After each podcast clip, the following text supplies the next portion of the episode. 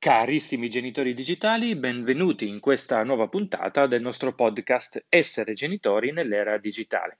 Io sono Ivan Ferrero, psicologo delle nuove tecnologie e in questa puntata vi parlerò della realtà digitale che i nostri ragazzi si accingono a vivere, o meglio potrei dire che i nostri ragazzi stanno già vivendo, perché spesso quando mi confronto con i genitori, nelle mie serate di informazione e di educazione digitale, noto che c'è questa differenza tra noi vecchi, tra virgolette vecchi, e le nuovissime generazioni, ossia noi tendiamo ancora a percepire, a concepire il digitale, quindi tu, con tutti gli annessi e connessi, come al mondo che verrà, al mondo che deve venire, al futuro. Mentre invece per i nostri ragazzi, e questo lo vedo quando poi entro nelle scuole per i miei interventi, quindi per i nostri ragazzi invece questo mondo è già presente, è presentissimo e loro lo stanno già vivendo. Ora, perché iniziamo a parlare di questa cosa? Perché se ne vogliamo comprendere meglio i nostri ragazzi e la loro vita digitale, quindi attuale,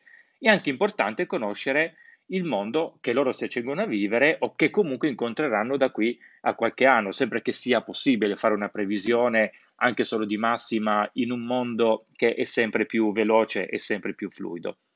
Comunque, in questo episodio iniziamo a fare una panoramica sulla situazione e in altri episodi futuri approfondiremo il tema.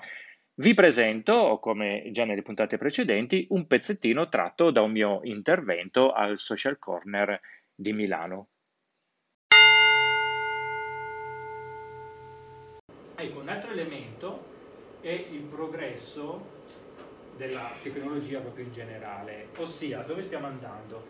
Fino a pochissimo tempo fa esisteva ancora la distinzione tra realtà reale e una realtà digitale, ad esempio questo è World of Warcraft come gioco, un gioco fantasy medievale online, però cosa succedeva? Una volta io per stare online dovevo proprio ritagliarmi il tempo perché avevo il computer in camera, non avevo lo smartphone in giro.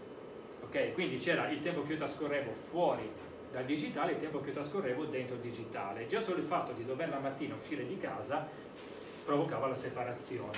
Andando avanti, con quella diavoleria che chiamiamo smartphone, ecco questo è Pokémon Go, che appunto, quello della gente che andava a cercare i Pokémon che andava e poi si scontrava si faceva prendere sotto dalle macchine esatto allora che è sparito per fortuna eh, no, cioè, allora ha, ha, perso circa l'80-85% degli utenti perché terminati i primi mesi però è ancora uno zuccolo duro tant'è vero che i, i ritorni economici sono molto attivi in realtà eh? perché quei pochi che sono rimasti sono uno zoccolo duro che spende, che ci tiene che cerca tanti posti. Ecco, diciamo che il bimbo minchia l'ha sperimentato per un'estate e poi è arrivato, sono arrivate altre novità, ma l'adulto invece c'è ancora dentro, questo purtroppo succede quando lavori con i ragazzi, magari ti dicono ah guarda Ivan c'è questo gioco, ah vabbè dai lo scarichi, poi il problema è che loro dopo un mese cambiano, tu, tu ti sei lì, tu ti sei appassionato e rimani con sta roba che dici porca la miseria adesso mi tocca andare avanti e non ce la fai a smettere. Questo eh, Pokémon Go in realtà non è stato il primo, è stato il più famoso. Tant'è vero che lo stesso Pokémon Go si rifà a un videogioco precedente, ok. Ha introdotto molto pesantemente l'idea di una realtà aumentata. Si chiama aumentata perché? Perché io prendo la realtà, quindi le strade vere della città, non come World of Warcraft che c'è un mondo completamente inventato in un computer da qualche parte. Io prendo proprio le mappe proprio dalla, reali, ma le mischio con i contenuti digitali. Per cui ecco che mentre sto camminando veramente nel mio quartiere, a un certo punto mi compare eh, Pikachu da chiappare. Addirittura con la realtà aumentata io punto il cellulare, vedo ciò che mi sta davanti, ma in sovrimpressione c'è Pikachu, io con le sfere che devo riuscire a beccarlo. Quindi ecco perché in realtà sì, esatto, sì, sì. Sì, sì, esatto. L'obiettivo per... mi sembra che era quello di trovare questi, eh, per cui vedevi gente, che, ma c'erano state cose anche simpatiche, appunto, di non lo so, Pikachu. Scontri. Sì, ma c'è gente Sì, che si trovavano in un po' una fontana, cioè ma delle Sì, robe- perché poi gente che finiva è un in- po' come il in discorso delle carte collezionabili. Ecco, anche qui da notare che abbiamo di nuovo il tema della collezione, e qua collezionavi i mostriciattoli, mm, i Pokémon appunto, il- poi li portavi avanti di livello per renderli più potenti, ti scontravi contro altri giocatori, con in più l'elemento fisico. Cioè io dovevo uscire veramente di casa.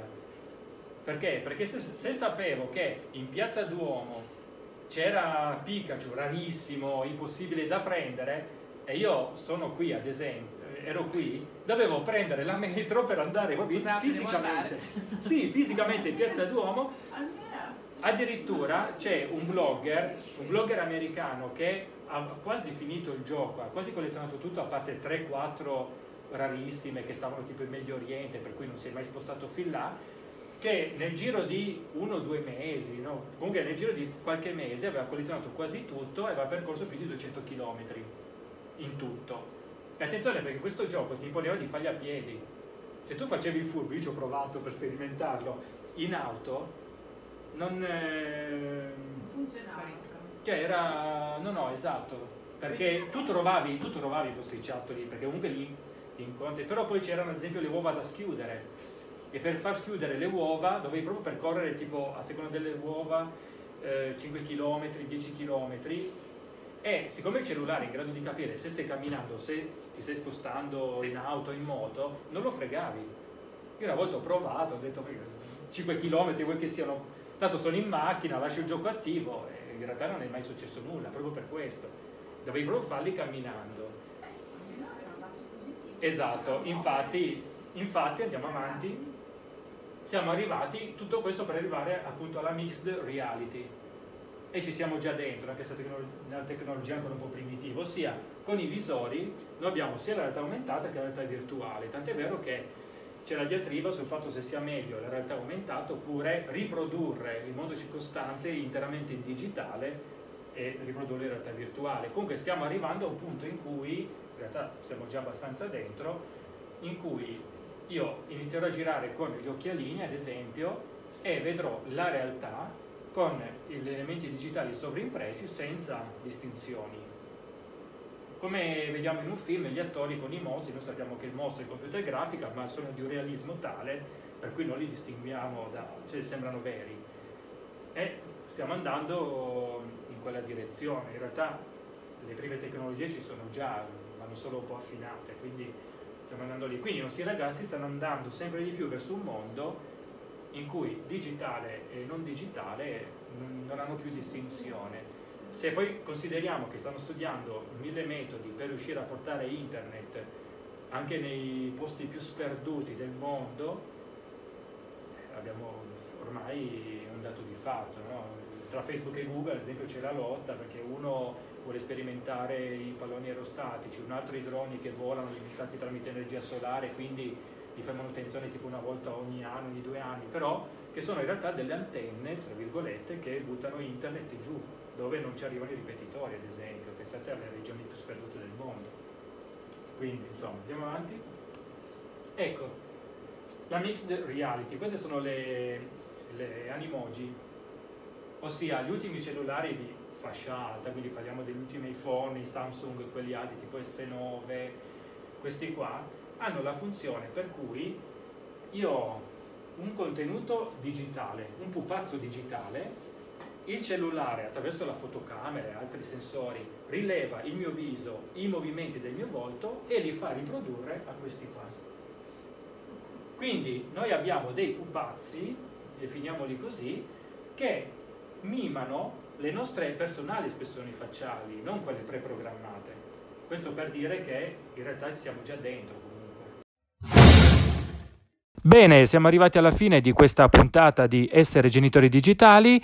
Come al solito vi lascio in descrizione tutti i link per seguirmi attraverso i miei canali social, il mio sito www.bullismoonline.it dove troverete tante altre risorse dedicate al tema del digitale e dei nostri ragazzi. Per il momento un saluto dal vostro psicologo digitale Ivan Ferrero. Noi ci risentiamo alla prossima.